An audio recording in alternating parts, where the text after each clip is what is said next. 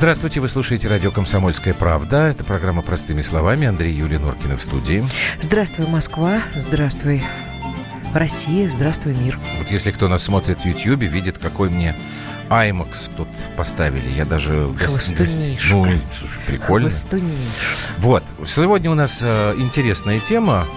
Я уж не могу сказать, что она прям очень сильно сегодня присутствует в эфирной сетке «Комсомольской правды», но мы вот с коллегами решили сегодня об этом поговорить. Сегодня день рождения у Владимира Путина. Мы, конечно, президента не можем пригласить в студию, потому что у него график не самый свободный, да? Но у нас есть человек, слава богу, который может нам Путина заменить в каком-то смысле. Ну, во-первых, я хочу президента нашего поздравить, да, пожелать ему здоровья, терпения и мудрости, которые ему присущи в решении абсолютно всех вопросов. Вот, да, можете писать, что я трампамбам, но я действительно искренне люблю этого человека. Вот. Так вот, гость-то. С днем рождения. А что это мы вас не слышим? Заменить. Вот, теперь. Ну, заменить, потому что вы, Александр Петрович, общались со всеми российскими политиками. И с Путиным тоже несколько раз. Как минимум. Александр Гамов, политический обозреватель «Комсомольской правды», наше золотое перо. Здрасте, Александр Петрович. Здрасте, от золотых голосов. Ну, хорошо, ладно. Это мы договорились. Неправда, ничего мы не договорились, но наши слушатели знают прекрасно. Александр Петрович, вот скажите, пожалуйста, Путин каждый, хотел сказать Новый год, каждый день рождения ездит с Шойгу в тайгу. Вот сейчас я вот смотрю, значит, официальная версия «Пошли грибы собирать». Вы скажите, пожалуйста, это что за традиция такая? Почему они туда все время уезжают? Я думаю, что они ездят туда, прежде всего, собирать грибы, любоваться закатом, выкопать куст на дачу, да, и Владимир Владимирович так официально заявляет, что вот министр обороны выкопал куст, чтобы везти его на дачу. А на самом деле, я просто вот вспоминаю одно интервью с Сергеем Кужугетовичем, оно было... конечно, давненько, но тогда он мне почему-то, вот, не знаю, почему он мне сказал, я сейчас не помню, вошло это в материал, не вошло, а может быть, мы просто сидели в комнате отдыха, с ним общались, и он мне говорит, что вот мы с Путиным встретились, поехали в тайгу, сидели у костра, я не знаю, куда там они поехали, может, на родину к Сергею Кужугетовичу, и вот был такой откровенный разговор, он сказал... Путин: Сергей, вот я стал президентом, я недословно, конечно, но вот у меня такое ощущение, что нам придется здорово пахать, чтобы вытащить страну из этой ямы, в которой она оказалась. То есть, я к чему это говорю? Наверняка, ну, сейчас страна, конечно, не в той яме, которая была в 2000 году там, и так далее, но я думаю, что нам информагентство и пресс-секретарь говорят о том, что вот они там, ну, то, что говорят, снимки. Грибы собирают. Да, на самом деле, я думаю, не только грибы. Это дружеские, товарищеские такие разговоры о наболевшем, о будущем. Я думаю, что мужики собираются там и просто труд за жизнь. Ну да. А какая у них жизнь? Государственная. Конечно. Естественно. Конечно. Они же не знаю о бабах, не о бабах, но, может, иногда, когда и там что-нибудь скажут, там, ну, они же мужики-то оба красивые такие. Ну, могут, конечно. Но в основном у меня ощущение, что говорят они о вещах очень и очень серьезных. Нормальные мужики. Вот. Но я же говорю, нормальные мужики, натуралы. Александр Петрович, вот скажите, слава богу, Путин, вы же, получается, с ним разговаривали и когда он был директор ФСБ, и секретарь Совбеза, и премьер, и президент. Это все время один и тот же человек, или он меняется, когда меняется его должность? Он меняет не то, что сам Путин меняется, а меняется... обстоятельства, и он понимает, кто он. То есть, вот, значит, у нас была такая встреча, не только у меня, а раньше была традиция, сейчас, может быть, ее нет, Путин довольно часто встречался с журналистами Кремлевского пула. И вот однажды была у нас встреча, по-моему, это было в президентской библиотеке, В Кремле. В Кремле, да. Вот. Ну, просто там журналисты Кремлевского пула собрались и за жизнь вот, говорили. И он рассказал такой эпизод, что он стал исполняющим обязанности когда президента, и ему вдруг решил заглянуть на дачу. Родители умерли к тому времени, и мама, и папа, дача осталась. И он решил туда, в общем, съездить. Я про это не писал. Угу. Вот. И, наверное, никто из журналистов не писал. И вот он приехал на эту дачу на машине, я не знаю, там, под Питером. Приезжает, ну, там, посмотрел. Ну, может быть, ностальгия у человека, потому что у них же машина была там, и он с папой, с мамой туда ездил. И вдруг смотрит войска кругом. Вот. Он спрашивает: вы что, это что, учения какие-то, маневры? А ему объясняют: нет, Владимир Ильич, это вас охраняют. Как меня? Ну, вы же глава государства, и поэтому вот... Я сейчас все секреты вам... Я имею в виду, ну, вы же написали в Фейсбуке, что будете рассказывать то, про что сегодня... Вот. Про что не писали. Да, вот, а сейчас уже поздно. Вот такой вот... И он то тогда... Есть, что было дальше, неизвестно. Нет, как он тогда вот впервые, может быть, осознал, вот мне кажется... Ну, удивление некое было. Да, да, и вот мне кажется, что вот он тоскует по тому времени, вот как он когда в ГДР работал, когда он мог... Более свободным был. Пойти пиво выпить... Вот. И, по-моему, даже эта фраза, Юль, немецкого, доброго баварского певца. Однажды фраза, что я вот... Он где-то мечтательно даже как-то сказал, что вот я жду того времени, когда я уже не буду президентом, могу просто пойти куда-то, ну, просто посидеть. Вот. Ну, и он, видимо, понимает... Ну, ажиотация-то все равно будет. Ну, я не знаю, но... Он большим-то уже никогда не станет. Ну, Михаил Сергеевич Горбачев же ходит, он кепку надевает, вот я знаю, он мне сам рассказывал. Его никто не узнает. Может быть, и Путин тоже могут не узнать, подумать, что это двойник, актер. Вы скажите, мы покажем, вы же книги принесли. Это шпаргалки, это не книги, это вырезки. Ну, как? Это вырезки из газет. А вот это вот то, что вы мне показывали сегодня. Это тоже вырезка. Вот, ее на камеру можно показать? Да. Их купить уже нельзя. Нельзя, я только могу подарить за лучший вопрос сегодня. А, кстати говоря, ну пока тут пишут всякую фигню, так вот он какой дедушка Путин, ну, да, значит, годы берут свое, на истребители уже не полетаешь, Путин ненавидит русских и уничтожает страну. Это ну, что, так вот, пишут, что ли? Да, конечно. Ну вы даете. Вот. Нет, у нас тут народ очень бодрый, на самом деле. Нет, на самом деле, мне кажется, что он очень искренне переживает за то, что происходит вообще в стране и в мире. Ну, я громкие слова, конечно, я произношу, но у меня масса таких... Нам вот... так не хватает, на самом деле, в настоящее время громких слов. Мы как-то их очень стали бояться, как-то очень скромничаем. Коль сегодня день рождения, да, я пока не забыл, вспомню, еще один эпизод вспомню. Давайте, чем больше, хотелось бы, чтобы вы их сегодня побольше вспомнили. Прям вот давайте. Просто вот, если точно, действительно, вот вы можете нам рассказать то, что уходило, не попадало в репортаж. Нет. Вот расскажу то, что не попадало в репортажи. Был день рождения, и мы, журналисты Кремлевского пула, скинулись, вот, поскольку это... И купили Владимира Владимировича самокат. Самокат? Ну, типа самокат, ну, это было лет 10, такой. Да, ну, чтобы кататься. Ну, для взрослых. Для взрослого, да. Не представляю Путина на самокате. Ну, вот представьте себе. Нет, вот. Медведева могу представить. Вот, нет. Андрей Владимирович. Купили, скинулись, купили. Я какие-то футболки с собой захватил там, значит. И вот пришли в Кремль. У нас ФСО... Если что, можно вырезать, да, это потом, что я сейчас расскажу. Не знаю, может, в прямом эфире. Ну, Миша Небера из архива вырежет. Короче, приходим в Кремль, у нас ФСО говорит: ребята, сдайте самокат. Ну, мы отдали, его проверили и нам вернули. Ага. Вот. Ну и все, выходит Путин, значит, мы говорим: с днем рождения вас там, значит, и вот вам самокат. Он так удивился, обрадовался, раз... И про это я точно не писал и не рассказывал. И начинает кататься прям там, в Кремле, в комнате так, кругами. Вот. Но, естественно, у нас ни мобильников, ничего там не было. Это было вот так неожиданно. Он покатался, потом говорит: ребят, спасибо. Смотрим, он действительно обрадовался. Потом нас посадили за стол, водочки налили, борща принесли. Я до сих пор помню эти тарелки. Вот. А он пьет водку? Да. Ну, в смысле, как? При нас он, может быть, там, рюмочку, другую. Я просто вообще никогда из общей бутылки. Да ладно. Если президент не выпивает водочки, то мужики не поймут просто. Нет. была такая...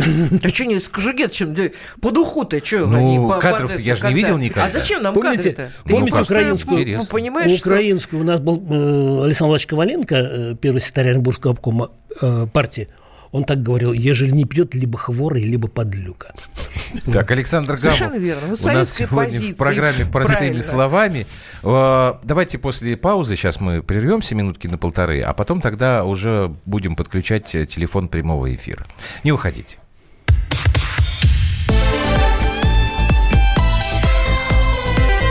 «Простыми словами». Радио «Комсомольская правда». Более сотни городов вещания и многомиллионная аудитория. Хабаровск 88,3 FM, Челябинск 95,3 FM, Барнаул 106,8 FM, Москва 97,2 FM. Слушаем всей страной.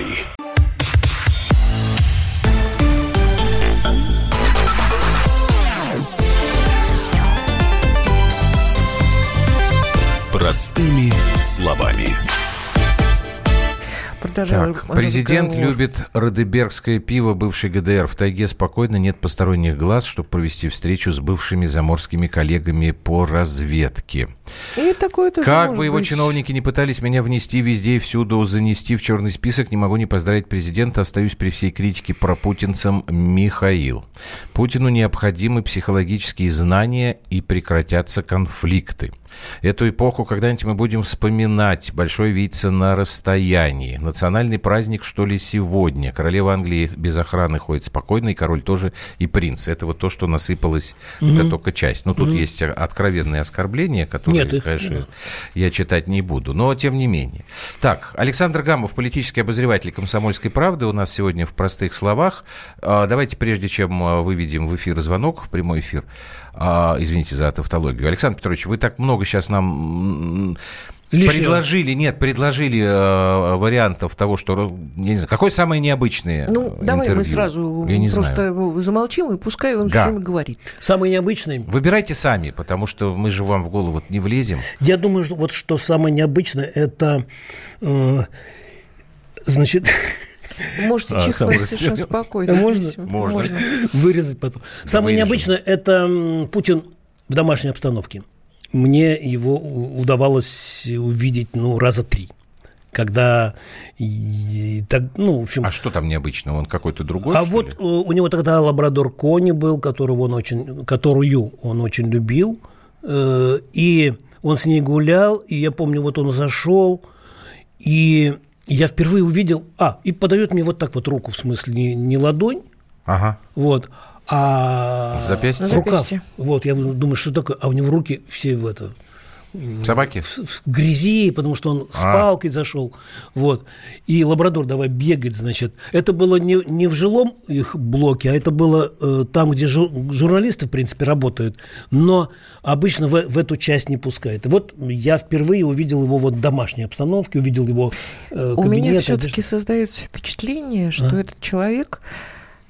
никогда не расслабляется. Никогда. Я не знаю, у него работа такая была, видимо. Что он застегнут настолько на все пуговицы. Слушай, он тут сам недавно говорил, что, говорит, меня прежняя работа приучила к тому, что любой мой разговор будет записан, будет там это такой Исаев, такой Штирлиц на самом деле. Да? Вот он постоянно находится на чеку. Есть такое ощущение? Не знаю, он разный, в общем-то, я его разным видел. Вот, допустим, когда неформальная обстановка, он немножко другой, он разговаривает. Может подурачиться там, вот я не знаю. Мне удалось с ним проехаться на Лада Калина, в 2010 году. Вот там я, может быть, увидел настоящего... А сколько с ним ехали? 11 дней. Ого. То есть мы видели его каждый день, по крайней мере, вчетвером. Вот я, Андрей Колесников, Слава Терехов и еще, по-моему, кто-то. Остальные там менялись, а мы не менялись. Вот. Там был настоящий Путин, которого мы с ним обедали, мы тогда еще ему не надоели, мы его могли критиковать. Да ладно. Я отвечаю. Когда он в бухте Ольга... Ну что ж ты, брат Путин? Нет, мы ему говорили...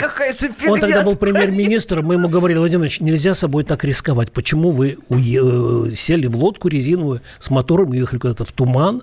Значит, но это не критика. Встречаться с... Это забота. Да. Или... Это забота. Ну, не знаю, вот. Потом были какие-то ситуации, когда он говорит: ну, какие у вас жалобы там? Вот, мы говорим, ну вот вы где, вы везде... Нам пишут красавцы, Ванечка пишет нам, красавцы, в лучших традициях советской пропаганды. Ванечка, так мы ж советские. Да. Вы опаздываете, мы ему говорим. Вот какие у вас ко мне претензии? Он спрашивает, вот, честно говорит, вы опаздываете на мероприятие. Он говорит, так говорит, разве без меня что-то? Да, когда началось? Я опаздываю, это уже стало анекдотом. Да. Я всегда приезжаю к началу. Это я слышал, да. Вот. Давайте. Или еще там, значит, мы говорим, еще что, говорит. Мы слишком тихо говорите. Почему он опаздывает? Вы слишком тихо говорите. Почему он опаздывает? Он отвечает: разве я тихо говорю? Вот. Зато все сразу замолкают. Давайте прямой эфир послушаем. Почему он опаздывает? Вот он, что причина одна. Он не говорит. Причина одна. Очень просто загруженный график. Нет. Ну, это одно, а потом у него привычка. Вот он, допустим, отводит на мероприятие час. Так. А когда приезжает... И вдруг ужасается, что там так все запущено. Вот. И он тратит на это 3 часа. А у него привычка, пока не добьет проблему, он не уедет. Вот. Давайте мы наших слушателей подключим. 8-800-200-97-02. Я так понимаю, там уже есть у нас звонок. Игорь, Москва. Игорь, здрасте, мы вас слушаем. Здрасте, Игорь. Здравствуйте. Я бы хотел начать с того, что наилучшие пожелания вашей радиопрограмме, радиопередаче. Она великолепнейшая, острая и действительно простыми словами, как непревзойденная Юлия Норкина говорит. Спасибо. В общем, я бы тоже хотел поздравить нашего президента с днем рождения. Я лоялен к власти, и я считаю, что... А вас прям вот все устраивает, Игорь? Ну, во-первых, начнем с того, что в этой ситуации все устраивает. Могло быть и хуже, намного хуже. Так. То есть я считаю, что Путин – это гениальная личность в сфере внутренней и внешней политики государства. Он сумел удержать Россию от прямого вооруженного конфликта с Украиной и дальнейшей ее окончательной дискредитации на мировом уровне. А прежде всего удержал Россию от развала. Да. И мы помним, в каком состоянии он ее взял, на самом деле. Спасибо большое, Игорь. А, Александр Петрович, а правда вот эта вот история, что... Давайте мне тоже, а то я Андрей, Юля, вы мне... Сашенька. Александр Петрович, вот, или просто Петрович, хорошо. Или Саня. Сашенька, можно я нежно буду, Саша? Я хотел спросить, вот правда, что был такой разговор, что вам Шойгу рассказывал, что якобы, значит, Путин ему когда-то сказал: у меня надежды больше, чем уверенности, что мы справимся. И вот вы Путину это рассказали, а он вот как бы... Ну, был какой-то разговор с Шойгу. А я где-то написал про... По-моему, это, да, вы где-то... А я сейчас поищу. Ну, поищите. Вот мне другой вспомнился. Вот сейчас, пока я не забыл, вот я однажды этот образ где-то использовал, но давно. Опять-таки, где-то вот раньше, особенно во время заграничных командировок, Владимир Владимирович встречался с журналистами. Вот сейчас реже. И вот мне просто запомнилось... Вот сегодня вышел материал, ну, я делал, Веры Гуревич, его классной руководительницы. Вот, и она в книжке там впервые написала, ну, вот я прочитал, что его с 4-го в 5 класс условно перевели, потому что у него были 2 пары за год. Да, он был ученик не самый... 2 пары по пению и по рисованию. Нашел я. Да, вот. И, значит, он был такой... Блюберихилл хорошо спел-то, блин. И, короче, вот образ такой, Юлечка... Вот он тогда то ли на спорт, то ли еще что-то, он ну, где-то не на 3-м, что ли, этаже жили, а высокий, он вышел на балкон, перевесился, значит, ну, ноги, значит, вниз и держался за прутья. Вот. Держался за прутья, и, в общем, наспор это продолжалось довольно долго. Потом его отцу, фронтовику, это доложили, и он его, в общем, конечно, не бил, но с ним... То есть я почему этот образ вспомнил, что вот иногда то, что происходит с Владимиром Владимировичем, вот мне этот образ напоминает. Это такие вот ужасные моменты в истории государства. Это, допустим, гибель подлодки «Курск». Угу. Это 99-й год, Дагестан, Ботлих, когда ополченцы защищали Россию. Это Сирия. Ну, то есть несколько моментов было, когда Путин, по сути, вот неизвестен был результат. Вот. И он вот висел, по сути, ухватившись. Это. Он действительно вам подтвердил. Да? Вот я, это, знаете, когда? Я не помню. Это 2 года назад. Серьезно? Публикация. Да. И вот, значит, он вас спрашивает, это кто тебе сказал? Путин у меня. Да. А вы ему говорите, ну, Шойгу и сказал. А он вам говорит, что ну, надежда и уверенность – вещи взаимосвязанные. Примерно такой разговор у нас был с Сергеем Кужугетовичем, правда, не сразу после моего назначения, а чуть позже. То есть это где-то, видимо, конец 99-го, начало 2000-го. Он вас на «ты». Да я что-то не могу, значит, сказать. Но если это пресс-конференция... Нет, это не пресс-конференция. Нет, я веду, вот Юля говорит, вас на «ты». Нет, на пресс-конференции на «вы». На «вы», наверное. А так он может пройти мимо... Мы вот журналисты, мы стараемся его не отвлекать. Если он идет мимо и, допустим, задумчивым, мы никогда первый не здороваемся.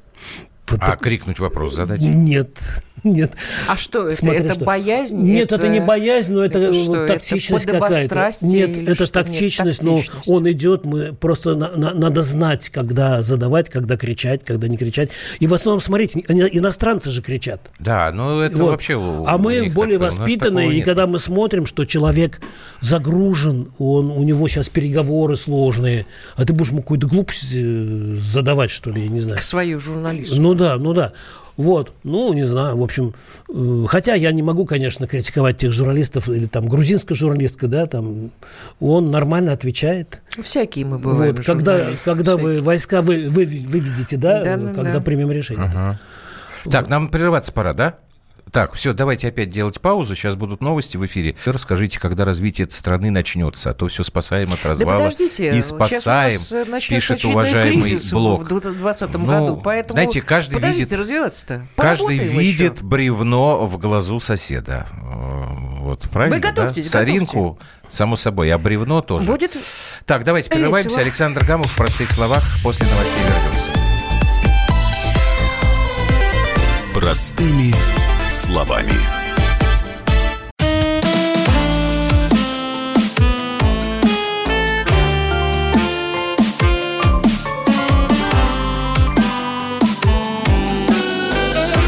Самые яркие краски на радио «Комсомольская правда».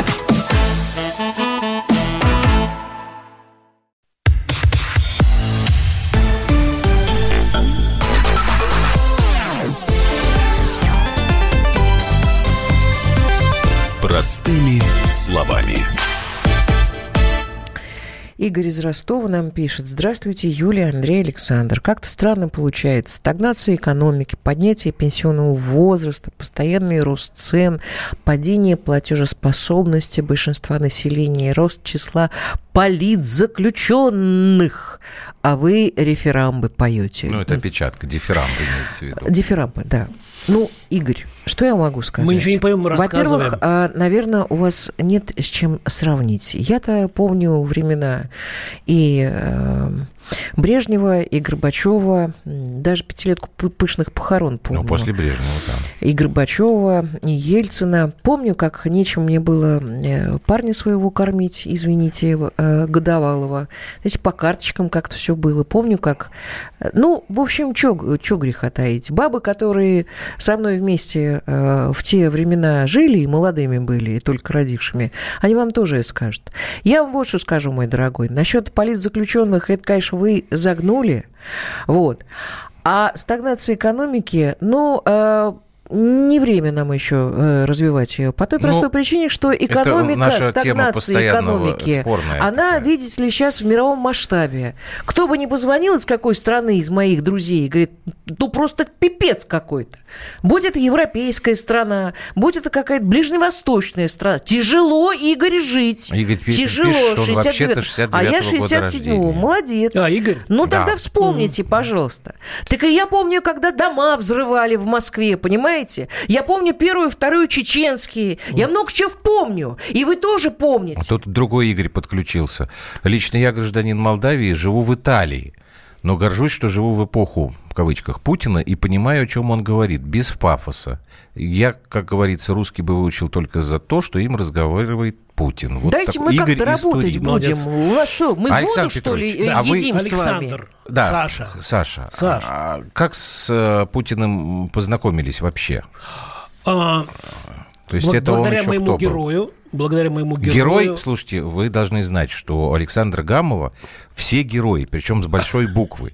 Люди, с которыми он встречается, разговаривает. Вот. Черномырдин познакомил? Ну, нет, получилось как? Движение «Наш дом Россия». Я ходил на все... Это мой земляк. Вот, я ходил на все мероприятия.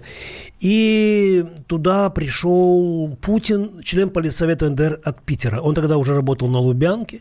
Пришел, а я его еще заприметил в Кремле. Его там звали Володя. Ага. Вот. Я просто слышал пару раз, как вот идет. А еще я дружил с Бородиным Павлом Павловичем, и сейчас дружу. А он был у него замом. И я несколько раз тоже видел в приемной. А я с его супругой. Путина? Нет. Павла Павловича Бородина. Вот. Короче, и я увидел, он с дипломатиком идет и садится впереди меня. Я подхожу, в смысле, переместился к нему, Павлович Григорьевич, я вот Гамов из комсомолки, он, ну, это я уже, моя версия, он сказал, да, я вас знаю. Я говорю, мы хотим вас позвать к нам беседка КП. Он говорит, хорошо, с удовольствием приеду. И он, правда, приехал. Это было в июле 99 года за... 2 месяца до назначения его премьер-министром и фактически преемником. Мы его встречали, да, Владимир Сунгоркин его встречал. Мы ему окрошку сделали, и потом пришлось нам самим ее съесть, потому что он отказался, он пил зеленый чай. И тогда я ездил на Лубянку с... Так он уже тогда пил зеленый чай? Да. Ну, я имею в виду, а мы спросили, что приготовить. Знаменитая, в которую у него что-то... А с чего ты взяла, что это зеленый чай у него? Да, и сейчас зеленый, конечно. Вот. И самое интересное, что, когда отмечалось 20-летие вхождения Путина в большую политику, «Комсомольская правда» вышла с репринтом того интервью 20-летней давности. Вот. И здесь в моих шпаргалках, в книжках... Жалко, что нельзя эти книги... Я еще раз напомню номер 8-800-200-97-02. Давайте послушаем, а потом тогда Юлька, ладно? Хорошо. Так, опять Москва у нас. Ольга, здрасте. Добрый вечер. Здравствуйте. Слушаем вас. Во-первых, спасибо вам. Респект, как говорят мои студенты, будущие редакторы, за программу. Она не только высокопрофессиональна, она какая-то очень искренняя. Спасибо. Я хотела бы рассказать о своих 2 встречах с Путиным, когда он еще не был президентом. Так. Первая встреча произошла в 1979 году, 4 и 5 января. Я родилась на Волге, в Чебоксарах, и ехала на каникулах к маме в Караганду. На поезде Ленинград-Алма-Ата. Мы попали в одно купе. Не было никакой, разумеется, сотовой связи и вообще никаких развлечений. Я рисовала в альбом своих спутников. Мы говорили на самые разные темы, и то, что в альбоме было много собак, его тоже привлекло. Я говорила о том, что мы по отношению к собакам в долгу неоплаченным, хотя бы за Великую Отечественную войну. Ведь только собаки-саперы – это 936 тысяч обезвреженных мин, а это миллионы спасенных жизней. А вторая встреча, извините, что мы времени мало, извините, очень интересно, а вторая встреча когда была? А вторая встреча в 99 году, когда я училась в литературном институте имени Горького. Он приехал туда выступить перед студентами и профессурой в качестве исполняющей обязанности премьера, тоже еще не был президентом. Он говорил много хороших, добрых слов по отношению, вы говорили, соль земли нашей. Вы будете не просто будущими сценаристами, драматургами, писателями и поэтами. Вы будете формировать этические нравы, основы нации. В общем, речь была хорошая. А вам не удалось во время этой второй встречи напомнить ему про первую? Или нарисовать его во время первой? Нет, во время первой я еще посмотрела его руку. У меня есть этот дар, извините, нескромно. Я могу вам сказать и про... В общем, он не поверил тогда мне. Он не поверил тогда, что его линия славы пересекает королевскую линию дважды. Он смеялся над этим, иронизировал. в отличие от Жириновского. Ну, просто он психиромантику спасибо не большое. Не верит. Ну, очень интересно. Да. Замечательно, очень интересно. Дело не в Путине, хотя и в Путине. Уже улицы в его честь Саша, переименовывают. Да. Какой-то культ спросить. Где его улицы переименовывают? Меня всегда волнует вопрос его улица Путина есть. Отношения... Так это не переименовывали, это назвали. Нет, просто назвали, да. Его отношение к вере. Его отношение к Богу. Он... Это, наверное, для него очень интимная тема. Нет, он рассказывал об этом, Юль, во время первой встречи. Вернее, на прямой линии у него спросили об этом. Да, и он рассказал, как его крестили. Его крестили тайно от Владимира Спиридоновича, от отца. Мама. Он партийный же был. Да, отец был фронтовик, партийный, но и его отнесли в церковь и окрестили. Ну, как и меня, собственно. Да. Да. Вот. Да, причем совершенно неважно, кто там у тебя были, партийные или не партийные. Просто тогда это было не принято. Я бабушка с дедушкой. Вот я был много раз, особенно вот на Рождество, в маленьких церквях и в Якутии, и в Подмосковье. Да-да-да, он обычно туда уезжает. Вот, он как-то вот были же к ребятишкам, и он же не стесняется... Он не стесняется креститься. Нет, абсолютно. Он не стесняется молиться, молитвы какие-то. То есть для него это искренне и, знаете, и честно, и вот правда. Кто же мне раз... Вот сейчас я вспоминаю, когда с Курском случилась беда, вот я сейчас не могу вспомнить, можно поискать, может быть. Давайте я поищу, чего искать-то? Он, короче, прошел, там же несколько дней продолжалась эта эпопея. Да, мы помним. Он прошел молебную комнату, есть в Кремле такая. Вот. Зашел в молебную комнату и опустился на колени. Ну, я думаю, что я сейчас не найду. Ну, не знаю, вот этот эпизод был. Кто-то, видимо, рассказывал из тех, кто был свидетелем. Я сейчас не могу вспомнить, то ли... Вот был такой эпизод. И в какие-то трудные самые моменты, вот особенно он остро пережил Норд-Ост. Вот когда была очень тяжелая ситуация. Нам мало об этом что рассказывали. Нам просто рассказывали, что потом к нему приехали, он там кого-то наградил, там и так далее. Но... была же ужасная ситуация, как быть. И мне Иосиф Давыдович Кобзон, царство ему небесное, мы с ним дружили, он мне рассказывал, что потом он встречался с президентом. Он же, вот все думают, что Кобзон один раз ходил, он три раза. Нет, он не один раз ходил туда. Мы просто очень хорошо тоже с Юлькой Нордос помним, потому что все это, естественно, мы снимали. И тогда это, пожалуй, был...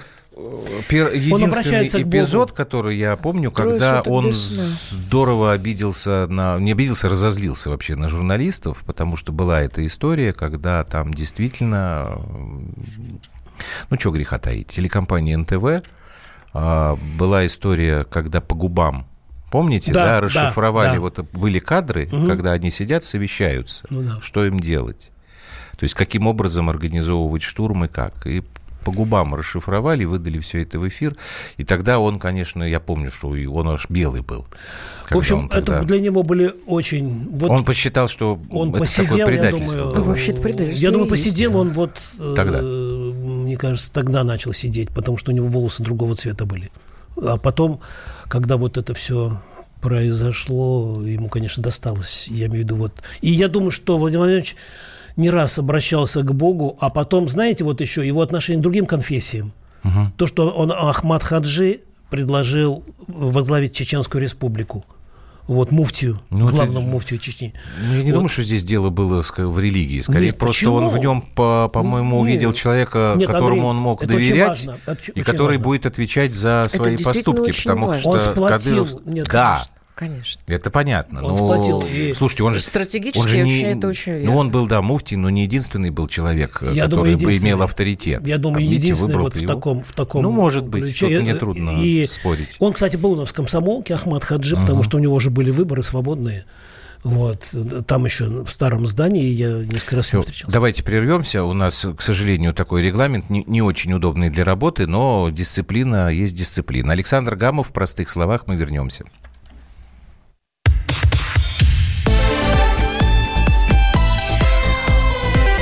Простыми словами. Лучше и 100 раз услышать, и 100 раз увидеть. Наш эфир на YouTube-канале «Радио Комсомольская правда». Для всех, кто любит по-разному. И ушами, и глазами.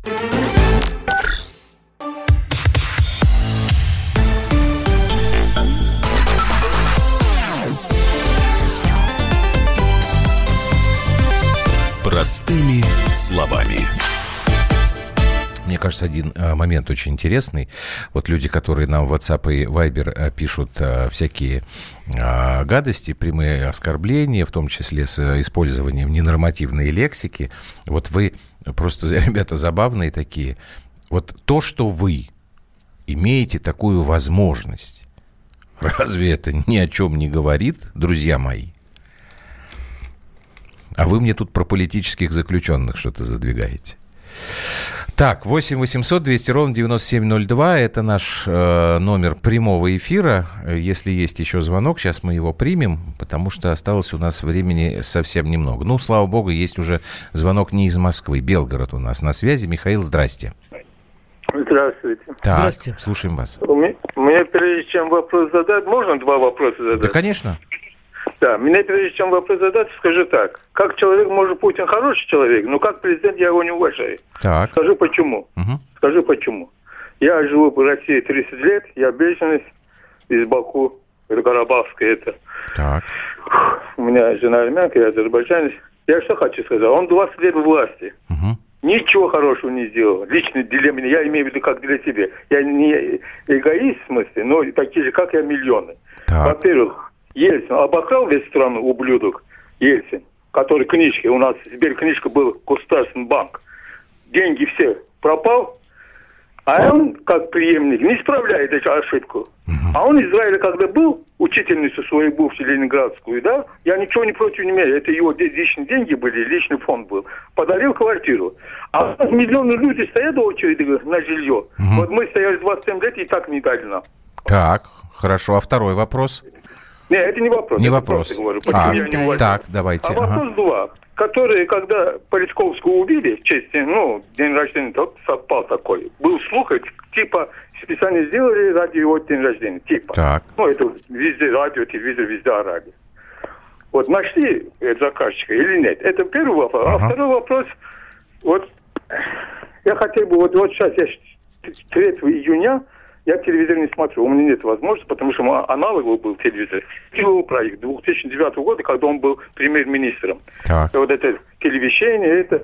Я специально, я могу экономить свою пенсию, я пенсионер. Ага. Купить приставку, да? Вот. Я специально не покупаю, слушаю, вот с 3 июня я слушаю радио. Ну, ага. Чтобы новости слушать, понимаете? Так. Ну вот зачем отнимаем у людей такие возможности? Прости, я имею в виду... пенсионеры, инвалиды. Тогда пусть приставку всем подарили бы. Сейчас суют. У меня вопрос был это президенту. Сапал, это как его? Ну, через колл-центр. Ага. У меня 3-4 вопроса было. Самое главное, не ответ никто не дает, ну, который все денежные это, да? Вот у меня 250 тысяч, да? Нынешними деньгами пропал, да? Понятно. Так, ага. Это нет. А приставку меня суют. Телекомпании. Я отказываюсь. Я говорю, я не просил. Я просто задал вопрос. Почему у людей отняли возможность смотреть телевизор? Понятно. Вот. Спасибо. Спасибо вам большое. Ну, про второй вопрос, мне кажется, это не совсем по адресу. Это не путинская инициатива вообще. Это инициатива была Дмитрия Медведева, насколько я понимаю. И он отвечает у нас за это направление в развитии страны. Ну, чего ж вы так вот. Прям по первому вот так вопросу, уперлись, не что? Хотите вы получать, вам шлют. Нет, ну, человек что, может обижаться. Я понимаю. Ну, вот, по первому вопросу коротка, я вам ответить могу следующее, насколько я помню. А примите заказчика, просто смотрите телевизор. Заказчика убийства Политковской, по-моему, значит, заказчика не установили. Так и не нашли. Вот. Мы вам можем рассказать... Исполнители да? не только нашли, они все сидят. Вот. Мы вам можем рассказать историю своей жизни, когда произошло убийство Анны Политковской. Мы с Юлей находились... Я очень коротко. Мы с Юлей находились в Нью-Йорке и, в общем, были на дне рождения Владимира Александровича Гусинского, нашего тогдашнего работодателя. Да. Кстати. Вот. И эта новость, конечно, абсолютно всех шокировала, она обсуждалась, так сказать, кулуарно, не в присутствии всех гостей, а в узком кругу. Причем некоторые люди, которые там присутствовали, сейчас тоже уже из жизни ушли. И тоже обсуждалась вот эта вот версия, кто был заинтересован в том, чтобы убийство Политковской произошло именно 7 декабря.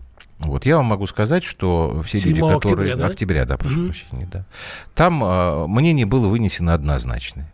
Березовский. Вот хотите верьте, хотите не верьте. Спросить с него сейчас что-то уже трудно, как вы понимаете. Поскольку тоже человек ушел из жизни по собственному желанию. Так что Путин здесь совершенно ни при чем. Ну, вот такая вот история, видите. Ну, извините, да, это что вам нет, это нормально, это нормально абсолютно, живется. Когда иногда нужно на себя просто посмотреть и на свою жизнь. Иногда нужно так, но вообще это нормально для человека, у которого тяжелые какие-то обстоятельства, и, может быть, они долго тянутся, на кого-то эту вину часть перекладывать. Нет, очень хорошо, удобно, что вы, когда на кого-то можно переключить. Ну, а почему же нет? Да. Вот у меня все валится из рук. Простыми словами, правильно делаете, что поддерживаете работу тяжелой и ответственной нашего президента. Он хорошо занимается своим делом, как и вы. Некоторые, как у них в квартире унитаз засорится, президент виноват. Во-во-во. Людмила, Ростов-на-Дону. Спасибо, Людмила. Люд, вот. Правильно, это вот правильно. Возьмите, засучите рукава, хватит Андрей, ныть. Ты подобострастничаешь за деньги, это смешно и грешно. Хорошо, 8-7-10, всем будем... Верните деньги, Андрей. Какие деньги? Мне тут тоже как-то... Продажный пропагандист, я говорю, хорошо, давайте, говорю, предъявите мне. Значит, продажный пропагандист. Должны быть какие-то, так сказать, материальные... ну, как сказать-то, реализации этой моей продажности. Я говорю, да. Где мои? Дома за границей, банковские счета, где мои автомобили? Я говорю, предъявите. И все. Я говорю, а что тогда? Майя Владимировна написала. Днем рождения, Владимир Владимирович. Здоровья крепкого и многие лета. Спасибо и низкий поклон до земли за мою родину, за Севастополь. О, я, кстати говоря, вот по Крыму да. Надо бы что-то... Есть какая-то вот мысль такая. Слушайте, сейчас воспоминаю? Олимпиада, Сочи, погоди. Про Крым. Крым наш. Нет, мы никогда как-то так напрямую. Единственное вот у меня наблюдение какое. Я просто общался с его ближайшими помощниками, которые занимались Крымом, которые сейчас возглавляют некоторые регионы. Так. Они молчат. Они говорят, что звезду мне дали не за Крым, но я просто в восторге, и как и все, как и вы, что все было сделано без, по сути, без единого выстрела. Да не крови. По сути, а так и вот. Ну, там кто-то с крыши, кого-то там один случай был. Вот. И если вы даже вот в передачах, которые и по вашему каналу проходили, я имею в виду, детали нам не рассказывают, ну и не надо. Главное, что Крым наш. И Путин наш, и Крым наш, и Россия наша. А это программа «Простыми словами» в эфире радио «Комсомольская правда». Александр Гамов был у нас в гостях, политический обозреватель «Комсомолки». Спасибо большое. Мы с вами встречаемся, как обычно, в 21:00 будние дни. Да, до свидания. Счастливо.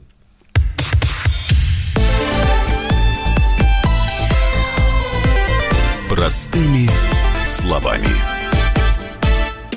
Политика. Владимир Путин приехал в Японию на саммит. Экономика. Покупательная способность тех денег, которые вы... Аналитика. Что происходит правильно, а что происходит неправильно. Технологии. В последнее время все чаще говорят о мошенничестве с электронными подписями. Музыка. Всем привет. Вы слушаете «Мир музыки». «Комсомольская правда». Радио для тебя.